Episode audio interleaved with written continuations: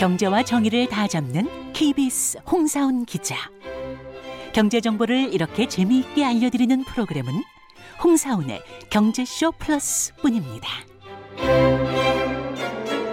네, 주말에는 경제와 정의를 따따블로 잡는 홍사훈의 경제쇼 플러스 시작하겠습니다. 자, 광고의 홍수 속에 살고 있다 해도 이거 과언이 아닐 만큼 매일매일 광, 많은 광고들 접하게 되죠.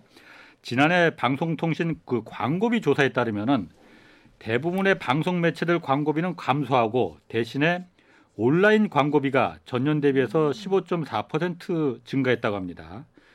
자, 온라인 이 디지털 마케팅이 국내 광고 시장에 어떤 변화를 가져오고 있는지 오늘 좀 자세히 알아보겠습니다. 광고 회사 베리 모먼트 그 광고 회사입니다. 여기 하광룡 고문 나오셨습니다. 안녕하세요. 예, 안녕하세요. 예. 네. 어, 역시 광고하시는 분답게 굉장히 네. stylish하십니다. 아이고 좋게 보시는 것 같습니다. 예. 그리고 맞습니다. 이분도 나오셨습니다. 뭐 네. 아직은 아니지만은 곧 광고 모델 섭외가 물밀듯 들어올 것으로 추정되는 네. 추정되는 겁니다. 네. 오윤혜 씨도 나오셨습니다. 다이어트 광고 기다립니다. 아, 효과 완전 확실할 것 같거든요. 저의 before and after로. before and after? 네, 지금 before입니까 after입니까? before로 하겠습니다. 네. 자, 두 분 좀 부탁드리고요.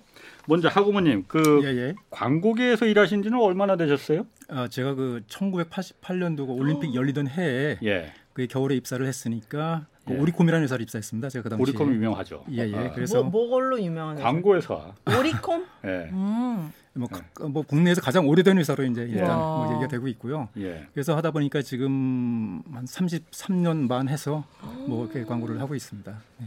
33년 반. 와.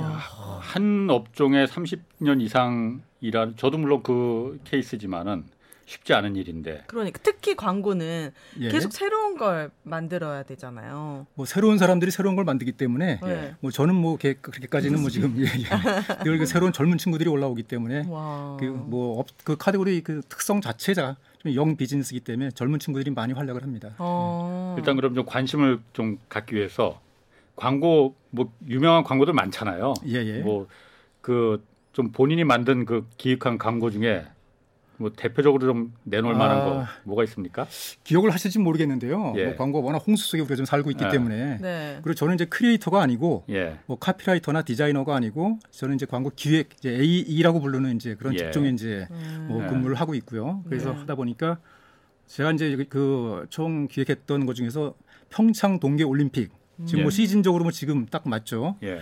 요때 이제 만든 광고 중에 포스코 광고가 예. 2018년도에 제가 제작한 광고가 있었습니다. 예. 총 지휘했던 광고가 있었는데 뭐 이게 좀 라디오다 보니까 또 예, 하다 보니까 예. 보여줄 수 없는 한계는 있습니다만 예.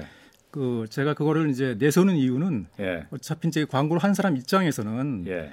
좀 이게 이제 하고픈. 그러면 자원할 수 있는 그 동원할 수 있는 자원들을 다 이렇게 할 수 있는 예. 그러니까 제작에 대해서 어떤 제한이 없이 만들 때좀 어. 행복감을 느낄 수 있잖아요. 그쵸. 아무래도요. 네. 뭐 근데 그 광고가 사실 뭐 그렇게 하다 보니까 뭐 로케이션 촬영도 있고 그 한 광고 안에 또 세트 촬영도 있고 그다음에 이제 모델도 이제 또 들어가 있었었고 예. 그다음에 광고 완성도를 높이기 위해서 또 슬라이드 같은 것들을 stock을 또 또 뭐 또 구입해서 또 그것도 또 이제 미장센을 좀 장식을 했었었고 예. 그리고 이제 또 뭐 이제 나중에 또 컴퓨터 그래픽을 굉장히 완성도를 높였습니다. 네. 그러다 보니까 마치 이제 광고지만 한편의 블록버스터 같은 광고를 만들었기 때문에 음. 저는 그냥 제 어떤 그 포트폴리오에 음. 그 광고를 저는 가장 제가 애정하는 광고라고 좀 두고 있습니다. 어, 찾아보기를 봐야겠네요. 어. 아. 요즘 진짜 광고 같은 거 보면은 영화 축소판 같은 것도 예, 예, 많습니다. 많아요. 네, 네. 그래서 광고하시는 분들 사이에서 좋은 광고라는 것은 어떤 기준인지 궁금한데 뭔가 소비자로 하여금 이 가- 제품을 계속 궁금하게 만드는 게 좋은 건지 아니면은 어 되게 독특해가지고 네. 계속 그런 그 소리나 음악이나든지 이런 것들을 잘 기억하게 해주는 게 좋은 건지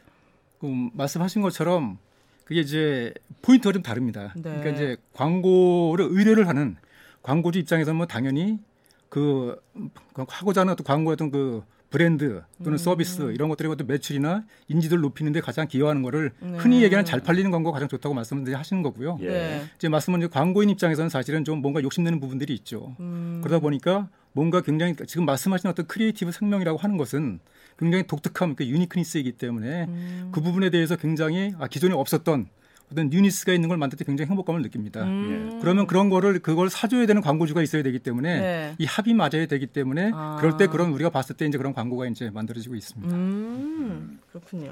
광고하면 어차피 저희 KBS도 수신료로 운영되지만은 광고도 수입의 일부분입니다. 예, 예. 그러다 보니까는 광고에 민감한 뭐 다른 언론사나 뭐 그 방송사에 비해서는 그 민감도가 좀 덜하지만은 예, 예, 맞습니다. 예. 이 예전에는 어쨌든 텔레비전이나 신문 또 잡지 이런 데가 이제 광고 주로 그 매체였단 말이에요. 네네. 근데 지금은 완전히 달라졌죠. 음. 예, 맞습니다. 저희는 사실 그거 매우 두렵습니다. 음. 어떻게 달라졌나요? 그러니까 이제 지금 말씀하신 게 예. 결국 이제 미디어의 환경이 변화가 이제 가장 크다고 봐지는 건데요. 예. 네. 뭐 creative는 다 그대로입니다, 사실은요. 광고주분들도 그대로고. 예. 음. 그다음에 이제 매체사도 과거 있었던 지금 기자님 말씀하신 그, 그 TV, 라디오, 신문, 잡지 그게 5개까지 단가뿐 켜서 아니에요? 예, 그게 이제 전통 미디어라고 이제 흔히 저희들은 얘기를 하는데 예, 예. 네. 어느 순간 거기에 이제 그 디지털 플러스? 미디어, 어. 예. 온라인이 이제 나오기 시작한 거죠. 특히 네. 유튜브. 예, 예. 인터넷 어. 세상이 이제 출현하면서부터 나오기 시작했는데 예. 그게 시장의 판도를 완전히 바꾼 겁니다, 지금. 음. 아. 그러니까 사실 2000년대 초반에 처음에 이제 무슨 포털 같은데 이제 처음 시작됐을 때 네. 예. 그때 이제 뭐 온라인 광고라고 하는 것이라 봤자 뭐 배너 광고라든가 그렇죠. 음. 그다음에 그 네. 영상 정도 탑재하고 뭐 네. 검색 광고 지금 키워드 정도 이렇게 올라가는 그런 광고가 있었는데 네. 네. 지금 그게 뭐 상점 백회가 돼서 이 온라인 특성 자체가 이 안에서 계속 진화를 하는 겁니다. 그러니까 예. 음. 거기 테크가 들어가다 보니까 예. 그러다 보니까 계속해서 새로운 이 안에서의 그, 그, 그 뭐, 우리가 뭐 지금 말씀하신 것처럼 유튜브도 나오고, 예. SNS도 나오고, 뭐 이런 것들이 계속 나오다 보니까, 그래서 그것들의 어떤 수익 모델 이런 것 자체는 광고밖에 없기 때문에, 예. 네. 그 자리에 광고를 할 수 있는 공간과 시간을 굉장히 만드는 거죠. 그렇게 하다 보면 예. 그들이 다. 음. 그러다 보니까 이쪽은 계속해서 광고 영역이 넓어지는데, 예. 과거 뭐 아시다시피 전통 미디어는 뭐 딱 정해져 있잖아요. 그게. 그렇죠. 뭐 신문을 뭐 무한 정보 발행할 수도 없는 거고 또 봐야 하는 거고 또 그렇게 예. 되니까요. 네. 뭐 그런 특성이 있다 보니까 디지털 광고는 커질 수밖에 없는 음. 태생적으로 예. 뭐 그런 걸 갖고 있는 거고요. 네. 그리고 또 이게 광고주 입장에서 보게 되면 네. 사실 전통 미디어의 어떤 핸디캡이라고 하는 것이 보면은 그 내가 돈을 쓰는데 이 돈이 정말 올바로 내 이 상품이라든가 브랜드를 그 가치를 올려주고 물건을 팔리는데 기여를 하는가. 음. 물론 그 자료를 계속해서 광고 대행사에서 서포트를 합니다만 조금 이게 완벽하지 않은 부분들이 있을 수 있거든요. 그렇죠. 여러 가지 변수가 있으니까요. 맞습니다. 예. 근데 이제 이 디지털 쪽 온라인 쪽은 사실 그거보다는 좀 정확도가 좀 있어요. 예. 그러니까 트랙, 정확도요? 그러니까 tracking을 할 수 있는 데 대해서 네. 만약 우리가 여기다가 뭐 버튼 하나 누르더라도 그게 이제 이제 다 퍼포먼스 마케팅이라고 그래서 예. 이게 이제 다 연결돼서 그러니까. 내가 또 물건을 살 때도 아 이게 다 연결된 다 추적이 다 가능하기 네. 때문에 음. 뭐좀 그, 또 이들 사이에서 또 전문 용어가 있습니다만 아무튼 뭐 그렇게 되다 보니까 아무튼 광고주 입장에서도 뭔가 아 돈이 제대로 쓰이고 있구나 그렇네. 뭐 이런 부분이 예, 예. 보이겠네요. 그래서 보니까 이제 또 이 디지털이 더 커질 수 있는 그런 음. 여건이 또 마련이 되는 겁니다. 아니 왜냐면은 제가 사실 그 제가 사실 광고주 입장이라 하더라도 예, 예, 예. 그 온라인 광고가 훨씬 더 좀 그 가성비가 높다고 해야 될까 그러니까. 그렇게 느껴지는 게 예, 예. 뭐 검색하면은 예를 들어서 뭐뭐 뭐라고 소파를 뭐 검색했어요. 시계 검색했다 어, 시계? 예, 예. 하면은 네. 그냥 검색한 거거든요. 네, 네. 쇼핑몰이 음. 나한테 광그 광고가 네네. 계속 떠요. 네. SNS도 관련된. 그렇고 네, 맞아요. 이 따라다니죠. 시계 뭐 이 시계 어. 예, 따라다니는 겁니다. 따라다니 나를 막 따라다니거든요. 어. 예, 예. 어떤 데 겁나기도 하고 참 착하기도 하고 네, 네. 아, 얘가 어떻게 나를 알았을까? 어. 내가 이거 검색했다는 걸. 그걸 다 그러니까 공유하고 광고 회사들한테 그게 공유돼서 그게 결국은 돈이 되는 거잖아요. 음. 예, 맞습니다. 네, 네. 네. 알고리즘. 예, 맞습니다. 예, 네, 예, 예. 알고리즘인 것 같아요. 또 진짜. 거기에 이제 또 요즘 어. 또뭐 인공지능 또 얘기하고 예. 네. 또 점점 이제 무슨 이제 뭐 블록체인 가고 또 뭐 NFT 가고 이렇게 하다 보면 그런 것들이 더욱 더 세세하게 점잖게 발달을 하기 때문에 예. 그만큼 더 좀 이렇게 좀 더 이렇게 핀포인트 할 수 있는 예. 효과가 측정이 가능한 뭐 그런 이제 그 상황으로 가고 있는 거죠 디지털 네. 그럼 이런 것도 좀 물어봐도 될라나 모르겠네. 그 예를 옛날에는 텔레비전 광고 가 가장 비쌌거든요. 예, 예, 맞습니다. 네. 요즘은 텔레비전 광고하고 온라인 광고, 뭐 유튜브 광고 어, 그 가격 차이는 어때요? 그런 것도 물어봐도 됩니까? 어, 이제 저 전통 미디어 입장에서는요. 예. 사실은 그 살 수 있는 길은 예. 좀 굉장히 가격 고수도 하나에서 살 수 있는 길인 거예요, 그게요. 가격 뭐요? 가격을 고수하는 거예요. 아하, 아. 그러니까 과거엔 가격이 굉장히 높았죠, 예. 사실요. 예. 뭐 제일 비쌌어요. 아. 예, 예. 뭐 이제 뭐 뭐 뭐 가격 얘기하셔도 예, 됩니다. 예. 뭐 하여튼 15초 기준으로 봤을 때 예, 예. TV 광고가 한 1,500만 원 정도가 15초요? 예, 예. 어. 그게 이제 이제 흔히 이제 저희가 얘기하는 이제 골든 타임, 예. SA 타임 정도가 그 정도 가격이었는데 뭐 사실 신문은 사실 더 비쌌죠. 그렇게 얘기하면은요. 신문이요? 예, 신문은 뭐 지면 하나 백면 같은 경우 나갈 경우에 과거에 예. 전면 광고 나가게 되면 거의 뭐, 뭐 8천에서 1억 정도 나오게 했었으니까 예. 아, 진짜요? 뭐 그런 시절이 있었는데 그건 다 이제 옛날. 뭐 예, 흘러간 뭐 다 옛날이 된 거고요. 네, 지금은 지금은 이제 뭐 가격은 고수 하나 네. 거기에 이제 뭔가 이제 서비스가 좀 더워지 그러니까 엎혀지는 뭐 그런 아. 형태가 되는 거고 디지털은 사실 이런 특성이 있어요. 그러니까 내가 이게 광고를 그 가격으로 보게 되면 사실은 일단 싸 보입니다. 그 부분에 대해서. 물론 훨씬 더 비싼 매체도 있습니다. 있고요. 예. 그런데 이제 퍼포먼스 마케팅 이제 아까 말씀드린 거지만 이게 어떤 목표에 도달할 때까지 그냥 광고를 풀어주겠다라든가 음. 뭐 물론 이제 뭐 포탈의 공룡 같은 경우들이라든가 어떤 그 굉장히 그 강한 어떤 미디어 입장에서는 굉장히 그좀 이렇게 좀 튕기는 영업을 할 수도 있고 정확한 예. 가격을 고수할 수도 있지만 예. 계속해서 새로 개발되는 것들은 뭔가 이제 실험적으로 또는 시험적으로 이 매체의 특성 어떤 효과를 또 자꾸 이제 그 어필을 해야 되기 때문에 예. 그것이 이제 뭐 도달하는 지점까지 갔을 때 그때 뭐 돈을 뭐 계산하겠다라든가 예. 뭐 이런 또 다양한 어떤 게 방법들이 나오게 됩니다. 아. 그러니까 정해진 단가라는 게 음. 사실 뭐 이제 뭐 공중파 같은 경우는 뭐, 뭐 코바코도 있고 예. 뭐 이렇게 정해진 단가라는 게 좀 어느 정도 있습니다만 코바코. 예. 그 코바코 온라인 디지털 같은 경우는 배분하는 그 회, 중간 예, 회사. 예, 예. 아. 그 한국 방송 광고 진흥공사의 예, 예. 이제 약자인데요. 코바코라고 예, 합니다. 예, 네, 예, 예. 감사합니다. 코 바코 아니고 코 코- 바코. 코, 네, 코바코입니다. 예, 네. 코바코. 네. 네. 죄송합니다. 음. 네. 제가 요즘에 가장 궁금한 그 광고 매체는요. 엘리베이터 타면은 전광판 있지 않습니까? 예, 예. 거기에 헤드라인 뉴스와 함께 광고가 나오는데 이 집중도가요. 예. 굉장히 저는 좋더라고요. 네네. 그래서 그 효과를 톡톡히 볼것 음. 같은데 그런 광고 같은 경우에는 그 광고판을 만들어 준 사람한테 광고비를 내는 겁니까?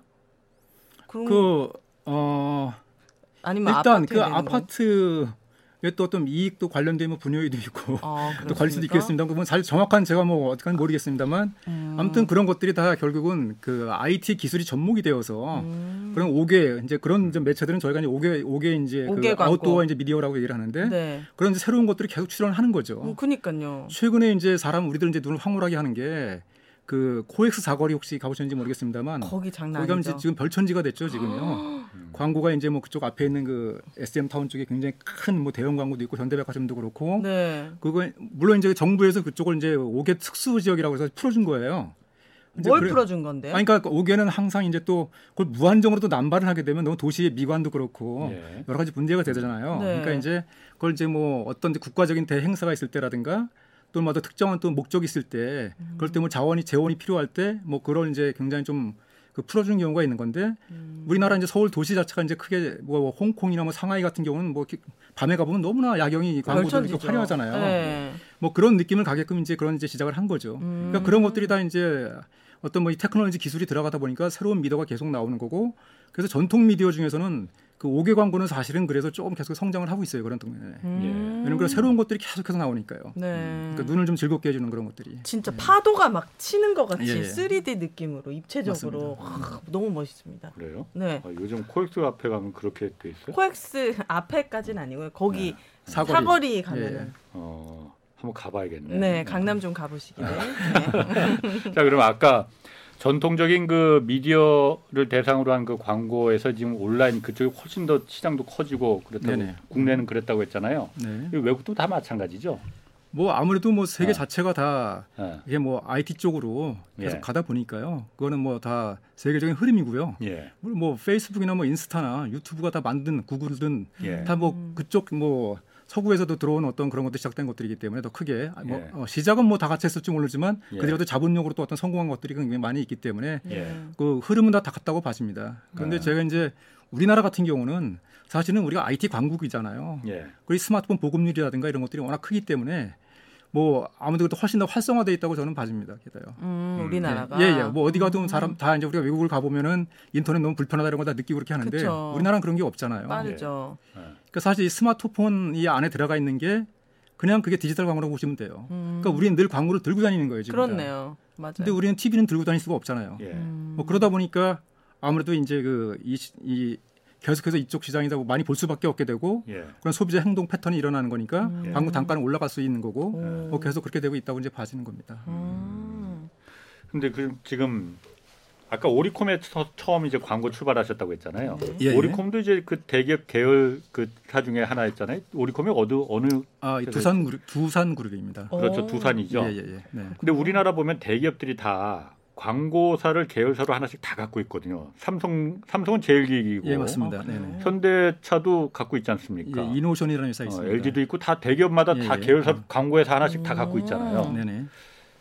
이거는 뭐 그렇게 문제 없는 거예요? 괜찮은? 아니 어. 좀, 좀, 좀 가슴 아픈 질문을 아 가슴이 아픕니까?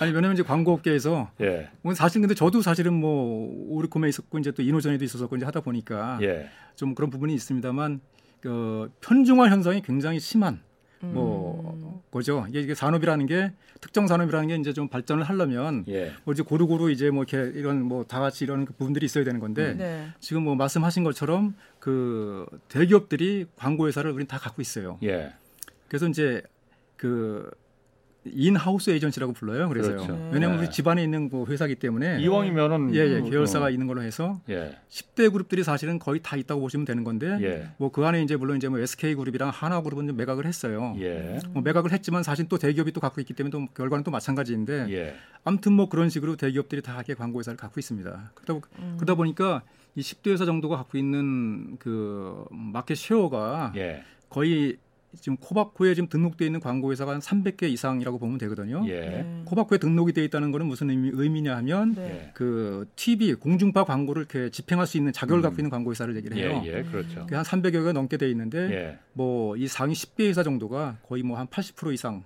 싹쓸이네. 예, 시장을 좀 갖고 있다고 보시면 됩니다. 어. 음. 그럼 대기업들이 이렇게 광고 회사를 다 계열사로 갖고 있는 게 이유가 뭡니까? 돈벌이가 돼서 그런 거예요? 아니면은 그 내부적으로 어차피 삼성전자도 광고를 해야 되고 현대차도 네네. 광고를 해야 네네, 되니까는 네네. 남 주는 것보다 그냥 우리 그 계열사 하나 이렇게 키워서 여기서 그냥 몰아주는 게 낫겠다 이렇게 판단하는 건지 아니면 여기가 광고사라는 게 네네. 정말 돈벌이가 되는 그런 기업이라서 다 계열사로 갖고 있는 건지 네네. 어, 지금 말씀하신 거가 정확한 분석이고요.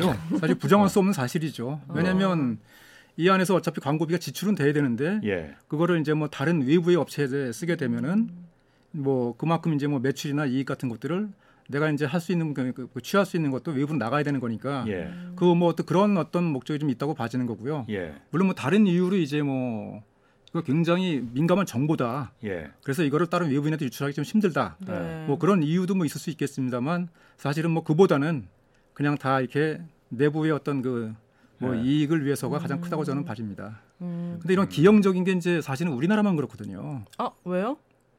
아, 그렇게 다른- 돼- 우리 아, 우리나라만 그래요. 아 그럼 다른 외국은 이렇게 대기업이 계열사를 가지고 광고를 이렇게 하는 경우는 많이 자, 그럼 이제? 미국의 애플이라는 회사라든가 네. 예. 뭐 GM이 뭐 우리 치면 이제 삼성 현대차인데 예. 광고 회사가 없, 없죠. 음. 아. 뭐 조직은 있을 수 있겠습니다. 아 예. 그러면 외국은 광고 회사라고 따로 따로 독립한 그런 회사들만 존재합니까? 예, 맞습니다. 대부분 광고 기업이지. 전문 회사? 예, 어. 예, 광고 일본도 전문 마찬가지로 회사지. 뭐, 뭐 소니나 뭐 예. 도요타가 광고 회사를 갖고 있지 않습니다. 어. 음, 그 우리나라만 특징이군요. 예, 예, 예. 음. 뭐 그런 이유도 있고 사실은 이걸 뭐 이거 좀 제 생각인데 예. 네. 이게 좀 저희 나라 이제 광고가 사실은 이제 시작 우리나라는 예, 역사로 봤을 때뭐 60년대 후반부터 이제 정확히 예. 역사를 이제 기록을 하는데요. 예.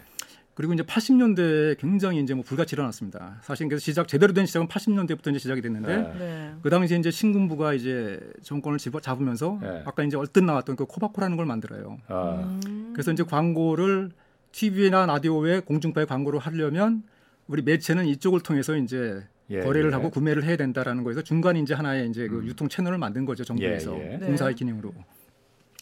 그런데 거기에 이제 등록할 수 있는 자격이 굉장히 까다로웠어요 그 당시에. 어. 무슨 얘기냐면 뭐 광고주가 기본적으로 세 개 이상 있어야 되고 추구백이 얼마 이상 돼야 되고 음. 아. 그다음에 중요한 거는 이제 광고가 잘못됐을 때 피해를 보전받을 수 있는 지급 보증을 예. 뭐 담보로 하든 돈으로 내든 그런 조건을 많이 걸었다는 얘기예요. 그러니까 뭐 좀 대기업 위주로 많이 예, 가입했네요. 예. 그러니까 이- 이거를 독립 일정 광고로 할수 있는 대기업이라면 일정 규모 이상이 돼야 된다는 예, 거는 예, 예, 좀 예, 필요할 맞습니다. 것도 같은데. 예. 어, 맞긴 한데 이제 아무래도 이제 지금은 뭐 사실 그렇진 않아요. 지금은요. 예, 예. 지금은 안 그런데 그 당시에 그렇게 하다 보니까 예. 어 그러면은 이거 뭐 일반 개인이나 또, 또 누가 하기에는 굉장히 좀 어려운 내가 재능이 그렇죠, 있어도 그렇죠. 예. 음. 뭐좀 트라이하기가 좀 어려웠던 거죠. 왜냐면 그때는 매체라고 하는 것이 뭐 TV, 라디오, 신문, 잡지밖에. 없었으니까. 예, 예. 음. 근데 TV를 못 한다는 건 좀 굉장히 치명적이잖아요. 예. 그러니까 그렇게 하다 보니까 그 당시에 이제 80년대 초반에 그 코바코에 등록한 이제 10대 재벌 그룹들이 전부 다 대기업들이 다 광고에서 전부 다 받는 거예요. 80년대에. 음. 만들었다고 예, 광고 예. 회사를. 그리고 이제 유일하게 안 만든 회사가 이제 대우그룹만 안 만들었어요. 그 당시에요. 지금 예. 지금은 없어졌지만. 예. 그런데 이제 그렇게 되다 보니까 그게 이제 하나의 이제 그 패러다임이 된 거죠. 음. 그 외에 그큰 회사들이 다 이제 큰 회사들이 다 돼 있다 보니까 예. 조그만 회사들이 사실 이제 반대의 개념은 이제 독립 광고 대행사라고 불러요. 음. 인하우스 에이전시와 예. 반대의 개념은 이제 또 독립 광고 네. 대행사라고 이제 저희가 이제 부르는데 네.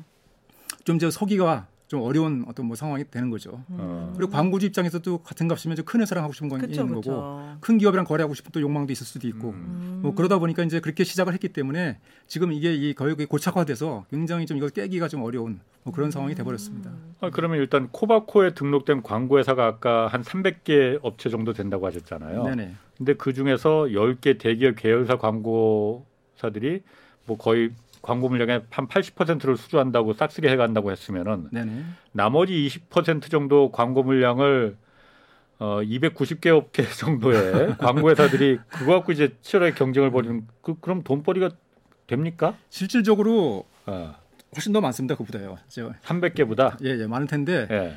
그 돈벌이가 사실은 안 되는 비즈니스, 그러니까 굉장히 소소한 비즈니스라고 봐야 되는 거죠. 예. 왜냐하면 이 지금 이게 거창하게 얘기를 했습니다만 이게 광고라는 거가 우리나라에서 전체 이제 그 규모를 보게 되면 네. 예. 한 15조 정도 사실 뭐 밖에 안 된다고 표현을 하는 게 더 맞다고 15조? 봐요. 예, 예. 아, 크지 왜냐면 않다고. 예, 예. 어. 15조라는 건 사실 이거 기업군으로 보게 되면 어, 신세계 그룹이 한 이마트 정도가 제가 알기엔 15조 정도 하는 걸로 알고 있는데 음. 뭐그 정도 돈도 일반 대기업의 한 계열사 정도의 물량이 우리나라 전체 광고 시장의 그 매출액이에요.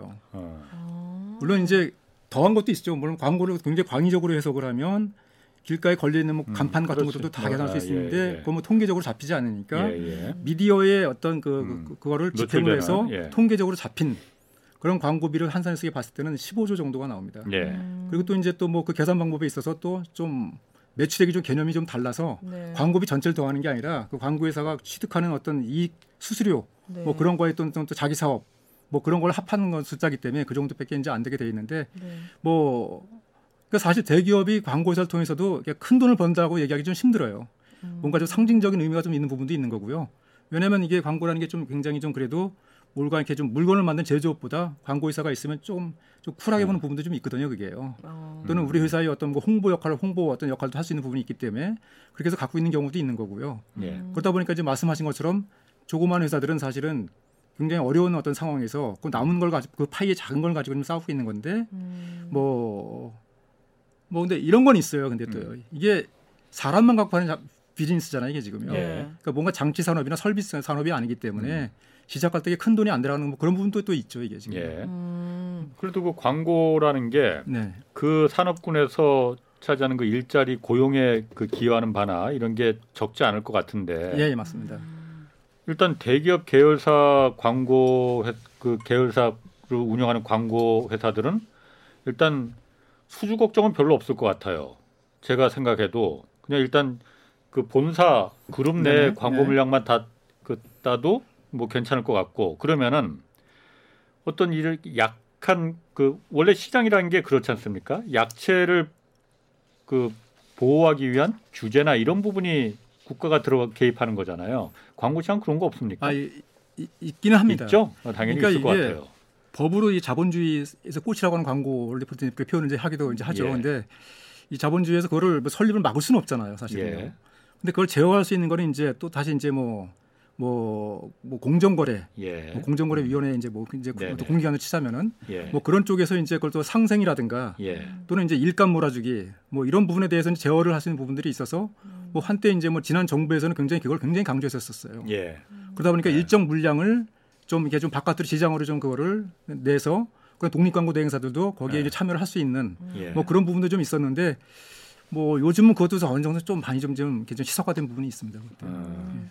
요즘에는 광고가 진짜 다양해지고 있는 것 같거든요. 광고의 예, 예, 방법이. 예. 예를 들면은 매체뿐만 아니라 SNS 인플루언서들을 이용해서 이렇게 그 뭐 약간 그 PPL이라든지 또 본인 또 욕심이 사, 사심 아니 들어갔네. 아니 아니. 근데 그런 것들을 대놓고 하면 상관이 없는데 그걸 또 예. 숨겨서 해가지고 또 좀 많은 논란이 되기도 했잖아요. 왜냐면 고객들은 예. 이 사람이 인플루언서가 진짜 좋다고 해서 구매했는데 아, 알고 보니까 사실 예, 예, 예. 수천만 원을 받고 그 광고를 해주고 막 이랬던 경우들이 많거든요. 예, 많이 기사와 뒷광고 뭐 이런 됐죠. 얘기가 그런 거예요?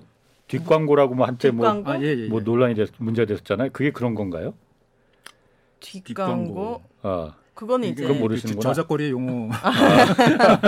아, 이게 맞을 건 맞는 것 같고요. 예. 네. 지금 그 말씀하신 것처럼 네. 그래서 이제 지, 그때 이후에 그게 좀 개선이 돼서 그때 굉장히 혼쭐이 났죠 여러 사람이. 그러니까요. 그 지금은 다 그래서 인플루언서들이 할 땐 다 그게 협찬이나 음. 광고 지원을 다 이렇게 표기를 하게 돼 있어요. 음. 예. 지금 다 이렇게 하고 있습니다. 지금. 그 요즘 소비자들이 진짜 똑똑해서 사실은 광고에 많이 속지 않고 오히려 예. 찾아보고 그 구매 후기도 진짠지 가짠지를 다 구분하더라고요. 네. 구매 네. 후기를 네, 구매 어, 후기도 사실 돈 쓰고 사람들이 이렇게 써가지고 후기를 막 예. 여러 개를 써요. 근데 이게 진짜 제품을 썼는지 어, 어. 아니면 또 알바를 또 해서 이게 어. 가짜인지. 그래서 이제 광고가 과연 효과적으로 예전처럼 매체에 의존하는 게 아니라서 좀 오히려 좀 저는 힘들어졌을 거라고 생각하거든요. 광고를 매출로 음. 옮기고 그러게 아니 지금 내가 얘기 들어보니까 네. 윤혜 씨 말이 오히려 광고보다 그 사람들이 직접 써본 real 후기 뭐 이런 거 네. 이게 훨씬 더 광고보다 효과가 더 높을 수 않나. 있죠. 이제 이게. 광고 회사에서 하는 또 기법 중에 하나로 이제 저희가 이제 보는 거고요. 예. 네. 그걸 이제 바이럴 마케팅이라고 저희 이제 얘기를 아, 하는데, 예. 그러니까 이제 입소문을 통해서 이제 예. word of mouth로 이제 구전으로 예. 자꾸 자꾸 가게 하는 게 사실은 그게 써본 사람이 얘기하는 게 제일 확실하잖아요. 네. 아무리 좋다고 이제 뭐 이렇게 광고를 하더라도 써보지 않고서 살 때는 조금은 물론 뭐 물론 이제 신뢰를 가지고서 이제 담보를 해서 이제 광고에 나오는 제품들 네. 구매를 하는 겁니다만, 근데 아무래도 써본 더 확실하기 때문에 그렇지. 분명히 그쪽에 효과가 있기 때문에 바이럴 마케팅도 굉장히 유효한 그 거기에도 tool로 투자를 많이 하는 예, 것 예, 같아요 있습니다. 기업들이. 음. 음. 다 이게 온라인 광고 영역으로 디지털 쪽에서 다 많이 하는 겁니다. 그것도. 네, 그래서 아는 지인도 온라인 전용 화장품 광고를 찍었더라고요. 이게 똑같은 제품인데 온라인 전용 광고를 찍고 TV로 나가는 광고는 또 다른 음. 모델로 해서 찍고, 예, 예. 예, 네네. 그래서 좀 이렇게 다양하게 광고들이 아, 그. 시간 분량이나 뭐 이런 거는 다를 그좀 길이 차이는 있어도 모델, 모델 예, 자체를 모델도 달라요. 뭐 왜- 남성 샤워 그것도 예. 제 아는 지인이 찍었는데 걔는 네. 광고를 찍었다는 거예요. 우리가 네. 다 아는 제품이에요. 어. 대박이다. 근데 아무리 TV를 봐도 그 광고에는 다른 남자가 나와요. 네. 그래서 어떻게 된 거냐 온라인 전용이다. 어. 그래서 이런 것들이 참 그분이 혹시 좀 이게 좀 아 저분은 이렇게, 이렇게 봐도 이렇게 크게 이렇게 뭐 생경스럽거나 뭔가 이렇게 좀 떠 있는 사람 같지 않고 나랑 같은 느낌을 주는 뭐 그런 분 아닐까요, 그러면요? 어, 그러니까 그랬을 때 아. 좀더 효과가 더 있잖아요, 그게. 온라인 같은 경우에는 예, 예. 네, 그게 좀 모델을 다르게 모델은 좀. 뭔가 이렇게 좀 이슬을 먹고 사는 가- 사는 사람 같고 음. 예. 너무 민간인 같지 않아 보이는 어떤 그런 분들이 있지만 예, 예. 바이럴 쪽에 등장하는 사람들은 이게 좀 어느 정도 그래도 친밀함이 굉장히 중요한 뭐 어. 포인트이기 때문에 나도 할 수 있겠네 뭐 이런 아, 그 친구도 유명한 힙합 가수입니다. 어. 근데 어쨌든 요렇게 또 다양한 광고들이 되더라. 자 그럼 그 광고업계 오래 계셨으니까 33년 있었으니까 우리나라 그러면 우리나라에 처음 광고 뭐 이런 거는 최초 광고는 뭐 뭐예요? 이제 그거는 이제 교과서에 나오는 예. 거죠. 근데 아, 교과서에도 예. 나옵니까, 이런 게? 그게 요즘 광고 대학생들 광, 광고 언론 예. 왜냐하면 대학교에 요즘 광고 홍보학과가 네. 다 있기 때문에 이제 그런 수업 할때 이제 그런 예. 것들 배우겠죠. 학문적인 접근을 할 때는 네. 어, 가장. 여기 이게 1886년일 거예요. 네. 한성 주보 예. 라는 예, 신문. 예. 예, 네. 예. 거기에 이제 그 우리나라 최초의 광고가 실렸다고 저희는 이제 기록을 해요. 음. 어. 이제 세창양행이라고 세창양행. 예. 양, 양갱 같은 건가? 양행 회사 어, 양행은 이제 과거에 어, 이제 무역 상사라고 무역 회사 보시면 같은. 거. 어, 어. 양행. 옛날에 1800 오파상이라고 했지 왜? 네, 네. 그래서 그게 이제 또 우리나라 회사가 아니고 독일 회사였습니다. 그래서 독일계 회사였는데 예. 인천에다가 이제 독일 이제 여기 이제 지사를 만든 거죠. 아. 그래서 세창양행이라는 회사를 만들어서 그것은 이제 한성 주보라는 신문에 예. 음. 이제 그거를 이제 처음으로 게재한 게 우리나라 광고 1호 광고라고 지금. 회, 회사. 광고라는 거죠? 어. 어, 그 회사가 이제 뭘 팔았냐면 그 이제 뭐 바늘, 바늘. 뭐 성냥, 오. 예. 뭐 이런 뭐또 여성 용품, 음. 그러니까 가정 용품을 기준으로 이렇게 판매를 했었어요. 아. 네. 그러니까 그런 판매하는 거를 광고를 냈는데 지금 같은 광고가 아니라 그러니까 그 그러니까 디자인이 없는 그러니까 도안이 없는 그냥 이게 타이포만 가지고서 뭐 나는 그런 광고 또 어. 보여드릴 수가 없어서 반견이 있습니다만 음. 예, 그런 광고를 나간 게 처음입니다. 음. 근데 그건 사실 근데 뭐 역사라기보다는 이제 저희 이제 선사시다라고 얘기를 하는데 예. 그 그리고 이제 광고 회사를 보면 1910년도에 이제 한성 광고사라는 그- 게 우리나라 최초의 1호 광고 회사로 이제 지금 기록되어 있는 회사가 또 만들어지고요. 그다음에 이제 일 아무래도 이제 뭐 일제 강점기에는 일본이 좀 그래도 그쪽에 좀 많이 발전을 했으니까 예. 음. 그래서 그뭐 덴츠라는 회사라든가 뭐 학고도 이런 큰 뭐 그런 회사들이 이제 서울에 이제 동- 경성에 이제 지부를 이제 두고 광고를 활동을 하지만 예. 이제 국내 회사의 활동은 거의 없었던 거고요. 예. 음. 국내로 보게 되면 사실 광고가 저희가 이제 그 기록하는 이제 1호 역사로 음. 이뤄 봤을 때는 1968년도에 68년도에. 예, 예. 그 두산그룹에 이제 그 당시에 이제 과거 이제 뭐 통신사 그 합동통신이나 연합통신이나 통신들이 있지 않았습니까? 예, 예. 근데 합동통신 그 내에 광고 기획실이라는 조직이 만들어져요. 그게 지금 통신사에 왜 광고 기획실이 있을까? 그 글쎄요. 그것까지는 이제 모르시죠. 예. 예. 그래서 이제 그게 예. 이제 합동 두, 두산그룹인데 예. 합동통신 내에 이제 광고 기획실 만들어서 예. 거기서 광고를 시작한 게 우리나라 광고 대행업의 이제 시초라고 이제 음. 저희가. 예, 역사적으로는 음. 뭐 아까 그 이전 거는 뭐 과거에도 이제 매체도 뭐 라디오도 있고 뭐 TV가 있고 흑백TV 있었습니다만 예. 네. 광고 이제 에이전시 개념으로는 거의 이제 1호라고 봐집니다. 이제 음. 그 회사가 이제 나중에 이름이 바뀐 게 예. 만보사라는 회사랑 합병이 돼서 그게 이제 오리콤이라는 이름이 된 거예요. 어. 1979년도에. 그럼 광고 업계 분들 사이에서 직접 만들지 않으셨더라도 아 진짜 이 광고는 너무 잘 만들었다 이렇게 인정하는 그런 광고들이 있습니까? 너무 음. 많겠지만 예를 들어서 새롭게 시도했다던가 아니면 정말 매출을 확그 올려줬다던가. 오윤희 씨가 알고 있는 그런 광고들이 소비자가 평가하는 광고가 다 좋은 광고. 아 저는 이- 네. 이런데 제품 이름 다 말하면 안 되는 거죠. 저는 몇 개 있거든요. 네. 기억나는 제품은 안말안 침대 하더라도 광고인데 그 네. 침대 과학이다. 광고 예. 아니 아니 과학이다 말 음악 하나로 아 얼마 전에 아, 아, 그 너무 인상 깊게 음악 음악 하나로 되게 그 침대 광고를 예, 너무 그 잘 광고 만들었고 광고 그, 지금 그 브랜드가 광고가 굉장히 트렌드하죠. 예, 굉장히 좀 시크하게 광고를 많이 모르시죠? 하죠. 신대 측은. S로 시작하는. 어. 예. 그래서 그 광고 굉장히 좋아합니다. 예, 비지스 노래 썼죠. 예. 저는 옛날에 그 여러분 부자 되세요 그 광고 네네. 있잖아요. 카드사 은행. 광고고요. 예, 어? 예. 어, 네. 그게 몇 년도에 나온 광고입니까 어. 그게? 그것도 꽤 굉장히 히트친 예. 광고로 그렇죠. 들어갑니다. 아, 뭐 남자는 여자하기 나름 뭐그 예, 예. 분, 네네. 뭐그 네. 광고도 있었고. 너무 20년 전에 머물러 계신 광고업계에 종사하고 싶으셨다고 했었는데 오 기자님. 네. 제가 광고에서도 잘했을 것 같은데. 아 근데 지금 포스가 진짜 연필을 또 이렇게 귀에 이렇게 꽂고 계셔서 네. 아 제가 그리고 원래 굉장히 크리에이티브해요. 아 예 그래 예. 보이세요. 예. 그래서 그 20년 전 아니, 광고만 그- 기억나시는 룩이 겁니까? 딱 보- 봐도 네. 예. 굉장히 광고적으로 예. 네. 기사님은 진짜 광고를 하셨어도 그러니까 그쪽으로 그- 갔었어야 되는데. 그쪽 카피- 지금도 늦지 않으셨으니까 그쪽으로 가셔도 됩니다. 카피라이터 그냥 하시면 될 것 같은데요. 아, 그 광고하고자 하는 저도 사실 막 광고 같은 거 예. 우리 다 고등학교 때 꿈꾸거든요. 광고 그런 일 하고 싶다. 네네. 그런 분들에게 가장 그 중요한 그 덕목이라든지 아니면 중요하게 뭐 집중해야 될 것들은 뭐가 있습니까? 잘하는 사람들의 특징이라든지.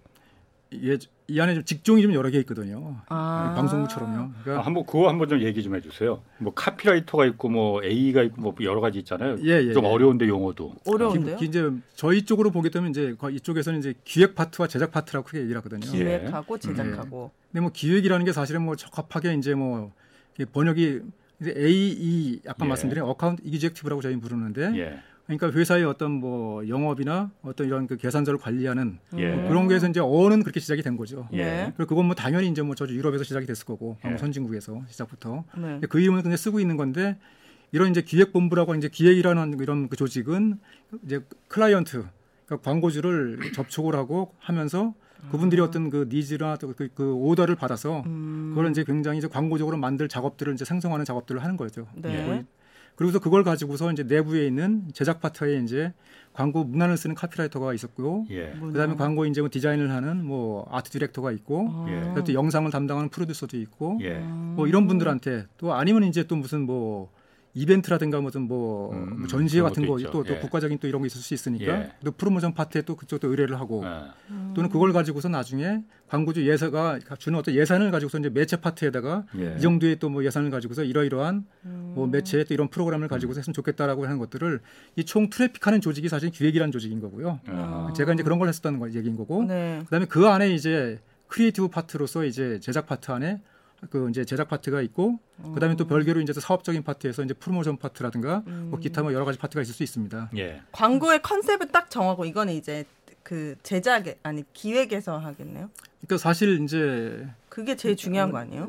제가 좀 동의하기 힘든 부분이 어떤 게 있냐면요. 네. 이 광고는 내가 만들었다라고 이렇게 딱 정확하게 얘기하는 분들이 있어요. 음. 저는 사실 거기에 꼭 반드시 동의하지는 않는데 뭐 그럴 수 있겠지만 예. 왜냐하면 이건 팀워크로 다 아. 사실은 이게 유기적으로 다 그렇죠. 광고주에서. 시작된 클라이언트부터 시작된 어떤 니즈 우리가 이런 새로운 브랜드나 새로운 제품이 나오는데 그래도 광고주가 또 뭐 그것도 아무 생각 없이 그냥 자, 한- 좋은 광고 만들어 주세요라고 확 던지진 않을 거 아니에요. 예. 원하는 게 엄청 그렇죠. 많을 거예요. 이렇게 만들었으면 좋겠다라는 거 아. 그것부터가 사실은 시작인데 예. 그럼 그걸 가지고서 광고회사의 AE가 뭐 해석을 잘해서 광고적으로 그러면 예. 뭐 물성적으로 이렇게 해석해서 주셨다면 그걸 광고적으로 소비자들한테 어떻게 전달하면 좋을지에 대한 어떤 가공을 좀 하고 음. 그리고 그걸 제작 파트한테 주게 되면 제작 쪽은 그걸 가지고서 음. 훨씬 더 그걸 좀더 좀 맛깔나고 입맛나고 또 임팩트 있게 아. 또 독특하게 그런 작업들을 하는 거기 때문에 그렇네요. 사실 한 사람이 모든 걸 다 했다고 얘기하기 좀 어렵다는 거죠. 오, 뭔가 영화처럼 극작가와 감독 이 정도의 팀워크로 탁 되는 게 되는 줄 알았는데 그게 아니라 굉장히 아, 유기적으로 예, 예, 예, 이루어지네요. 맞습니다.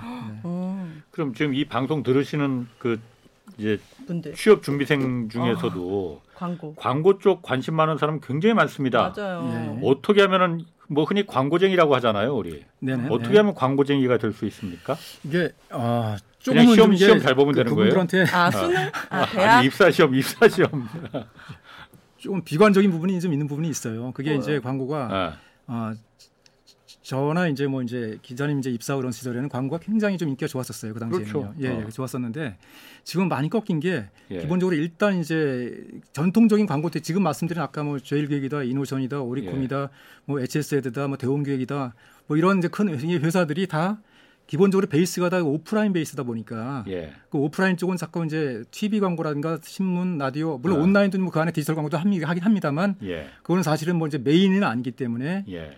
좀 이게 축소되다 보니까 그 굉장히 그 인원 부분에 대해서 예. 좀그 사람을 채용하는 데서 어려움을 겪는다는 거죠. 아, 근데 과거에는 공채가 굉장히 활달했었는데 예. 지금 광고회사가 이렇게 공채가 많이 과거처럼 이렇게 신입사원 공채를 안 하고 있어요. 예. 그래서 사실 이 부분도 저는 좀 문제로 좀 아까 이제 말씀드리려고 했던 부분이 뭐냐면 네. 예. 그러다 보니까 공채를 안 하다 보니까 이제 뭐 저구만 대행사, 독립광고 대행사에서 이제 뭐 아. 이렇게 처음 인턴부터 시작해 오는 친구들을 그중에서 좀 괜찮은 친구에서 이제 뽑아간다는 거죠. 예. 뭐 그건 굉장히 좀 나쁜 뭐 이런 이제 어. 시장이 이제 펼쳐지고 있는 건데 네. 사실은 좀 뭔가 이 대기업군에서의 큰 회사들에서 인력을 많이 뽑아놓고 음. 그거를 이제 아래로 뿌려주는 파- 파밍 역할을 해줘야 되는데 예. 지금 이제 그런 어려움이 있어서 사실 그 전만큼 이런 그 광고 홍보를 하는 치- 친구들이 굉장히 그 취업에 어려움을 많이 겪고 있는 상태입니다. 많이. 겪겠네요. 근데 대신 또 이제 온라인이 굉장히 커진다고 말씀드렸어요. 네. 지금 우리나라 전체 광고 시장 15조 정도 중에서 사실 지금 디지털 광고가 절반을 넘었거든요, 지금. 그렇죠. 어. 예. 예, 지금 한 53, 4% 정도로 지금 봐지고 있는데요. 네. 그러니까 7조 넘게 하고 있는 건데 뭐 그 안에서도 이제 뭐 스마트폰 모바일이 압도적인 거죠. 이 음. PC보다는. 예. 음. 근데 그쪽은 사실은 인력들이 지금 광고 홍보학과에 가해서 이제 있는 그 가르치는 어떤 교수님들이 예. 사실 과거에 이제 오프라인 그 음. 오프라인 쪽에 이제 전통적인 미디어 쪽그그툴 안에서 이제 광고를 공부를 하셨거나 그렇네요. 또 해외에서 공부를 했거나 전업을 했었거나 그러다 보니까 이 디지털 인력은 사실은 또 양성이 지금 또 그렇네. 더딜 수밖에 없겠네요. 예, 지금 뭐 학교에서는 부족하네. 사실은 좀 배운다고는 하지만 뭐 좀 그게 빠르게 변하는 시대를 따라가면서 이렇게 못 배우지 따라가, 못하고 못 있다는 따라가. 거죠. 물갈이해야 합니다. 예, 예. 음. 아 물갈이 그, 물갈이요? 이거 너무 위험. 아 죄송합니다. 아니 근데 플러스로 이제 그런 부분들도 아. 해서 아. 아, 물론 이제 뭐그 분들이 굉장히 광고 하시는 이제 그 교수님들 열심히 공부를 하시겠죠. 네. 근데 아무튼 디지털은 근데 워낙 빠르기 때문에요. 맞아요. 그럼 뭐 현장에 있어도 음. 그러니까 그 인력들이 나와줘서 그쪽으로 가져야 되는 건데 사실 지금은 완전히 이게 좀 다른 구조예요. 음. 그러니까 오프라인 광고 대행사, 온라인 광고 대행사는 인력도 틀리고 그래서 어떤 뭐 skill도 다르고 운영 tool도 다르고 네. 좀뭐 그렇게 그런 구조로 해서 음. two track으로 지금 광고 시장이 가고 있습니다. 음. 아니 그럼 지금 제가 얘기 들어보니까 온라인 그 전통적인 아까 말씀하신 이제 대기업들이 이제 계열사로 두고 있는 네네네, 그런 네. 큰 광고 회사들은 주로 오프라인 광고에 주력하는 거고 네네네. 온라인 광고는 이쪽이 잘 안 합니까? 그러면 이게 훨씬 더 아, 지금 앞으로 가야 될 바에 커질 시장인 것 같은데. 그 처음에 시도를 굉장히 많이 했고요. 예. 근데 조금 이게 좀 특성이 예. 비즈니스의 어떤 그 특성이 좀 다른 부분이 있어서 예. 이게 조금 또 인력 같은 구성도 좀 틀리고 해서 예. 음. 뭐 하긴 합니다만 그렇게 잘안 예, 예, 한다 예. 이거. 그 시장의 그 크기만큼 시장은 크게 온라인 않습니다. 온라인 광고는 그게 독자적으로 또 새로운 친구들이 젊은 친구들이 만든 많은 아까 말씀하신 있습니다. 독립 그 아. 광고 대행사 이런 부분 그런 견이 뭐, 뭐, 뭐 물론 그들도 이제 대기업에 예속돼 속해 있지 않기 때문에 예. 독립 광고 대행사라고 불립니다만 아, 그렇지만 이제 그 메인으로 하는 게 이제 온라인과 디지털과 SNS와 모바일과 예. 뭐 이런 쪽을 훨씬 더 바이럴 뭐 음. 이런 쪽만 특화된 것들을 계속 하고 있다는 거죠. 음. 이쪽에서는. 앞으로 그쪽이 더 커질 가능성이 훨씬 크겠네요. 이쪽은 아무래도 계속 커지고 있는 거고요. 예. 음. 이게 보자면 매체를 보자면 사실 심, 그 방송 광고, 그러니까 TV 라디오 광고 같은 거가 지금 한 그 50% 절반 남은 거 중에서 한 또한 절반 정도 좀 된다고 보시면 돼요. 어. 우리나라, 음. 그러니까 우리나라 어떤 광고 시장에서. 예. 그다음에 이제 뭐 신문 잡지는 굉장히 좀 안 좋죠. 그렇죠. 안 좋은데 예. 뭐 이제 정상 광고보다 협찬 광고라든가 그런 걸 통해서 이제 거의 명맥을 유지하고 있고요. 예. 그게 한 뭐 한 14% 15% 정도 되고 예. 한한6% 정도가 이제 그, 그 5개 광고 시장들이 좀 펼쳐지고 있고요. 아웃도어 예. 아까 말씀드린 예, 예. 그리고 이제 기타 광고가 좀 차지하는 뭐 이 정도 정도 구성으로 돼 있습니다. 지금. 음. 근데 이 디지털은 뭐 개- 계속 커져, 커져 갈 수밖에 없죠. 예. 음. 왜냐하면 새로운 것들이 계속해서 그렇지. IT가 접목이 돼서 예. 뭐 올해 뭐 메타버스다 뭐 NFT다 뭐 블록체인 잘 뭔지 모르지만 예. 아무튼 그런 것들이 만들면 그 안에 그 NFT 안에도 지금 명품들이 다 입점한다고 다 그렇게 돼 있잖아요. 음. 그 안에 입점이 된다는 건 거기 광고가 따라가거든요. 그러면요. 음. 그건 누군가 또 그거에 맞는 또 광고를 또 개발을 해서 그렇네. tool을 개발해서 하기 때문에 디지털 이쪽 구는 사실은 이 광고인이지만 이게 좀 뭔가 이 technician들이 같이 결합되어 있는 구조라서 음. 그래서 일반 광고 회사랑은 조금 다르다는 어떤 음. 느낌 뭐 그런 것도 또 말씀을 드리는 겁니다. 그게. 그게 제가 어쨌든 KBS도 이른바 그 legacy media 전통 예, 미디어잖아요. 맞습니다. 네. legacy media의 몰락 뭐 이런 얘기 많이 하잖아요. 네네. 음. 그쪽 광고도 비슷한 것 같습니다. 제가 지금 얘기 들어보니까 온라인 광고, 뭐 디지털 마케팅 이쪽은 전통적인 기존의 광고 회사들이 큰 공룡들이 저기가 분명히 블루오션이긴 블루오션인데 예. 가다 보니까 덩치가 크니까 따라가질 못하고 그런 데는 뭐 광고 회사라는 게 그렇게 큰 어떤 자본이 필요할 것 같지도 않고 네네. 금방금방 그 뭐라고 해야 되나 그 따라갈 수 있는 그 트렌드에 맞게 네네. 젊은 친구들이 네. 할수 있는 그런 부분이다 보니까는 기존의 전통 legacy 그 광고 회사들이 거기를 갖다가 아, 진입하지 못하는 그러니까 KBS나 MBC나 뭐 이런 전통적인 그 방송사들이 그렇듯이 네네. 비슷한 상황이 지금 벌어지고 있는 거군요. 그러면 그러니까 전통적인 광고 대행사라고 하는 공룡들은 예 지금 말씀하신 것처럼 뭐 그렇게 보시면 뭐 예, 이상이 음. 없습니다. 음. 예. 그렇구나.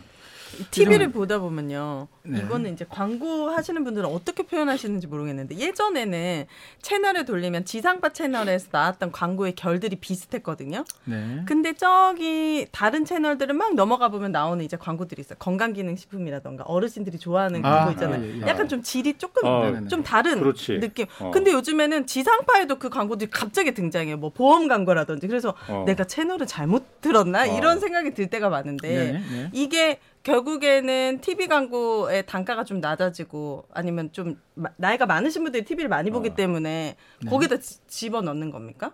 이 네. 어, 그, 편성이? 그렇게 어, 생각지 않은 부분은 포인트 말씀해 주셨는데 아니 나도 좀 궁금했어요. 아니 깜짝 그러니까. 놀라거든요. 가끔 TV 그 광고 보다가. 단가가 좀 싸서 그러니까 저쪽 그 뒷번 뒤쪽에 있는 채널들은 그런 단가가 좀 싼 것들을 이렇게 좀 주로 이제? 케이블 TV 쪽에 이 뭐, 예.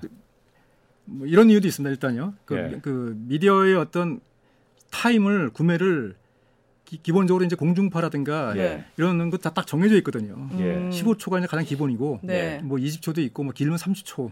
예. 아주 특수한 경우에 정말 뭐 이렇게 해서 뭐 1분짜리도 나올 수도 아, 있습니다만 예, 예. 네. 근데 이제 그런 광고들은 대개 한 3분을 넘어가요. 그렇지. 예. 진짜 길어요. 예, 그건 이제 저희는 이제 그그뭐 뭐 infomercial 이제 뭐 advertising이라고 불리기도 하고 예. 또 굉장히 전화를 막 바로 거세요, 거세요, 거세요라고 오, 얘기하니까 네. 또는 direct 이제 뭐 이제, 이제 예. 뭐 direct response 이제 광고라고도 이제 얘기를 하는데 네. 그런 광고들은 그렇게 좀 이렇게 creative하지 않죠. 그쵸, 그쵸. 예, 예. 예. 그러니까 목적이 직설적이야. 그러니까 아, 광고의 목적이 뭐냐면 이거는 일반 이쪽에서 좀 있는 아까 이제 앞동네라고 표현하는 쪽은 예. 좀 이렇게 좀 그 물론 이제 상품 판매도 많이 들어가지만 그 안에 브랜드의 이미지 예. 그다음에 이제 최종적으로 이제 그 광고주 또 로고가 뜨기 때문에 광고의 어떤 품격이라든가 아, 광고의 철학이 담겨 있다 이거죠. 예, 예. 음. 다 들어가 있지만 예.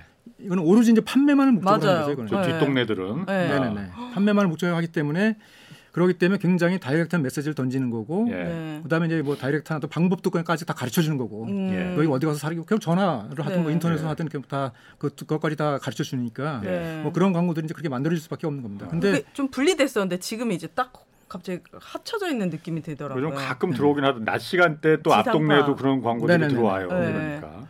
그리고 이제 뭐 그 레가시 미디어가 그걸 받아주는 그 성향도 있는 거고요. 음. 왜냐하면 워낙 빈 비어 있는 공- 공간들이 많으니까 시간이라든가. 음. 예. 그래서 아, 놀라고 아이고, 있습니다. 아주 날카롭게 잘 질문하셨어. 나 그거 궁금했어요. 그러니까. 아 그래요? 근데 그런 거 보고 그 3분 5분 되는 막 뭐. 저희 아버님 네. 사셨습니다. 아, 운동기구. 엄청 큰 거 사셨고요. 아. 건강기능식품 예. 사셨습니다. 네. 이제 아웃 bound call이라고 해서 이제 보험회사가 이제 제작을 좀 많이 했었었고요. 네, 그렇죠. 뭐 어떤 외부로 이제 또 오- 오- 오게 만드 하는 하는 거죠. 그러니까 inbound 전화를 걸게 만드는 거죠. 그러니까 예. 예, 그래서 광고도 어쨌든 전 세계적으로 보면은 무슨 이제 올림픽 동계 올림픽도 이제 베이징에서 얼마 있으면 열려요. 네네. 베이징. 어, 네. 베이징에서 열리고 네. 그런 큰 대형 이벤트 있고 그러면은 거기 뭐 광고주가 광고 뭐가 뭐가 붙었다더라 막 이런 거로 다 그 기업들이 자기네 브랜드에 여기 들어가느냐 못 들어가느냐로 다 그 브랜드가 우린 이 정도야 뭐 이런 걸 갖다 그 판가름할 수 있는 기준도 되고 막 그러잖아요.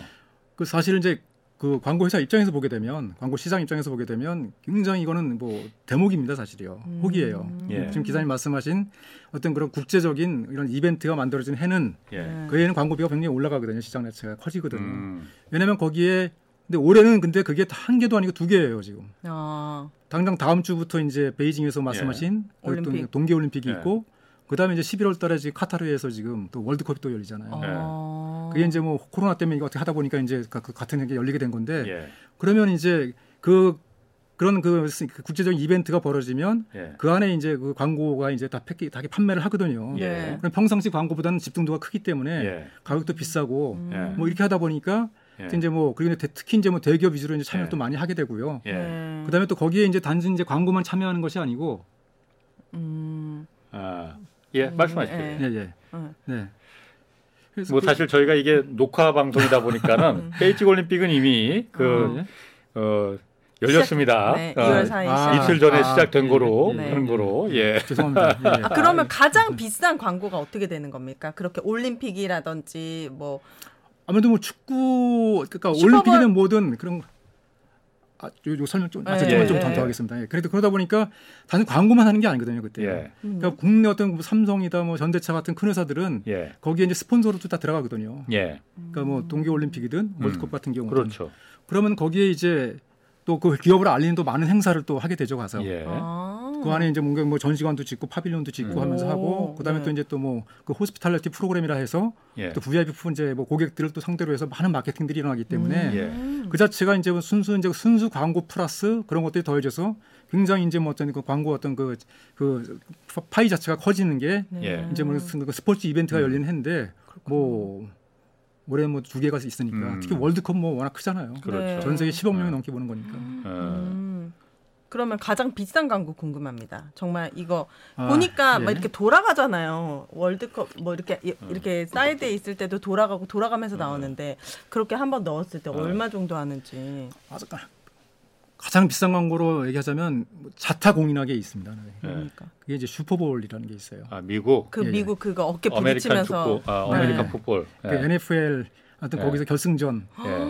그게 그렇지. 이제 어 2월 초에 그것도 이제 예. 뭐 이제 하게 되는데요. 올해 예. 제가 알기로 한 2월 14일 우리나라 시간으로 예. 한 걸로 알고 있는데 오, 예. 얼마 안 남았네요. 그거 과- 거기 나오는 광고비는 해마다 이제 신문에서 벌써부터 지금 뭐 다루고 있어요. 예, 예, 그렇죠. 근데 올해 거기에 들어가는 광고주의 광고비가 예. 그 30초에 지금 650만 불로 지금 돼 그럼. 얼마입니까 하나로? 어, 우리나라 돈으로 한 77억에서 78억 어. 정도 되는 겁니다. 어. 사, 30 30초예요? 30초 한번 딱 나가면 예. 그게 이제 그만한 이제 78. 돈이 나가는 거예요. 아 그거는 이제 기업의 입장에서는 사실 다 유명한 기업들이 드- 들어가는 네네네. 거잖아요. 네. 그러면은 그 기업의 이미지 때문에 브랜드 가치를 더 올리고 싶어서 내보내는 겁니까? 전 두 가지라고 봐지는데요. 그 하나는 그 광고 효과라는 측면이 있을 수 있고요. 예. 또 하나는 게 상징성이라는 게 있어요. 아. 그러니까 이게 그러니까 그 이게 슈퍼볼이라는 거는 이제 단일 스포츠 이벤트로는 물론 이제 미국만 하죠. 그 우리가 뭐 사실 뭐. 안 보잖아요. 네, 그 미식축구 뭐 이렇게 룰도 잘 모르고 네. 사실 따지고 보면 과거에 이제 뭐 영국의 이제 뭐 럭비를 변형해서 미국화 시킨 예. 건데 그게 이제 그 결승전이라고 하는 것이 이제 그 어, 딱 단판제입니다, 그건 지금요. 음. 그러니까 이제 미국의 이제 스포츠 기구들이 예. 뭐 농구에 뭐 어, NBA 있고 뭐 야구에 MLB 있고 예. 하키에 이제 뭐 NHL이 있습니다만 예. 걔들이 결승전을 이제 본 시리즈가 끝난 다음에 포스트 시즌에서 다, 다 7전 4승제로 가는데 아, 슈퍼볼은, 슈퍼볼은 유일하게 딱 단판제로. 그날 하루 끝나는군요. 예, 예. 어, 그러니까 그거의 집중도가 너무너무 커요. 그렇네. 어. 그다음에 이게 가장 미국적인 스포츠예요. 네. 뭐 아시다시피 이게 과거에 서부 개척 시대에 뭐 영화 Far and Away도 이제 뭐 톰 크루즈 나오는 영화도 보게 되면 그냥 내가 걸어서 가는 데서 선그 줄그면 그게 내 땅이 되는 아, 시절인 건데 예. 음. 그런 거를 지금 그걸 스포츠화 시킨 거라고 보는 거죠. 예. 그러니까 네. 미국의 어떤 프론티어 정신이 들어가 있고 하다 보니까 미국 사람들이 열광을 하는 거고 예. 그러다 보니까 그거를 그러니까 1억 명 이상이 시청을 하게 돼요. 예. 어. 그러면은 미국 한뭐 그리고 시청률은 뭐 한 40% 가까이 되고 음, 예. 근데 월드 시리즈는 그 결승전은 뭐 다 우리는 좋아 야구를 좋아하니까 되게 보는 것 같지만 예. 한 10%좀 넘거든요 그게 시청률로 예. 보게 되면 예. 그러니까 이런 효과가 크기 때문에 기업들이 이제 거기에 열광을 하는 거고요. 예. 음. 그 다음에 이제 시즌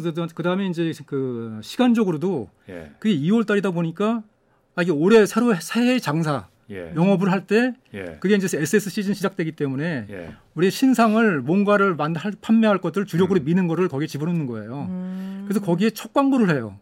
모두 거기에 들어가는 모든 광고는 나갔던 광고가 나가는 게 아니고 아. 그러니까 누가 들어가든 간에 하여튼 음. 그첫 광고를 거기 슈퍼볼에 그때 실리거든요. 네. 그러면 이제 시청자들은 이제 또 하나의 즐거움이 있는 거죠. 그런데 아. 너무 새롭고 더 집중하겠네요. 새로우니까. 그러니까 뭐 광 게임도 재밌지만 광고도 처음 보는 광고는 쭈르륵 나오니까 예. 마치 영화로 치면 이 프리미어 시사회에서 앉아 있는 느낌으로 그렇겠네. 뭐 그런 어떤 것도 있는 거고 예.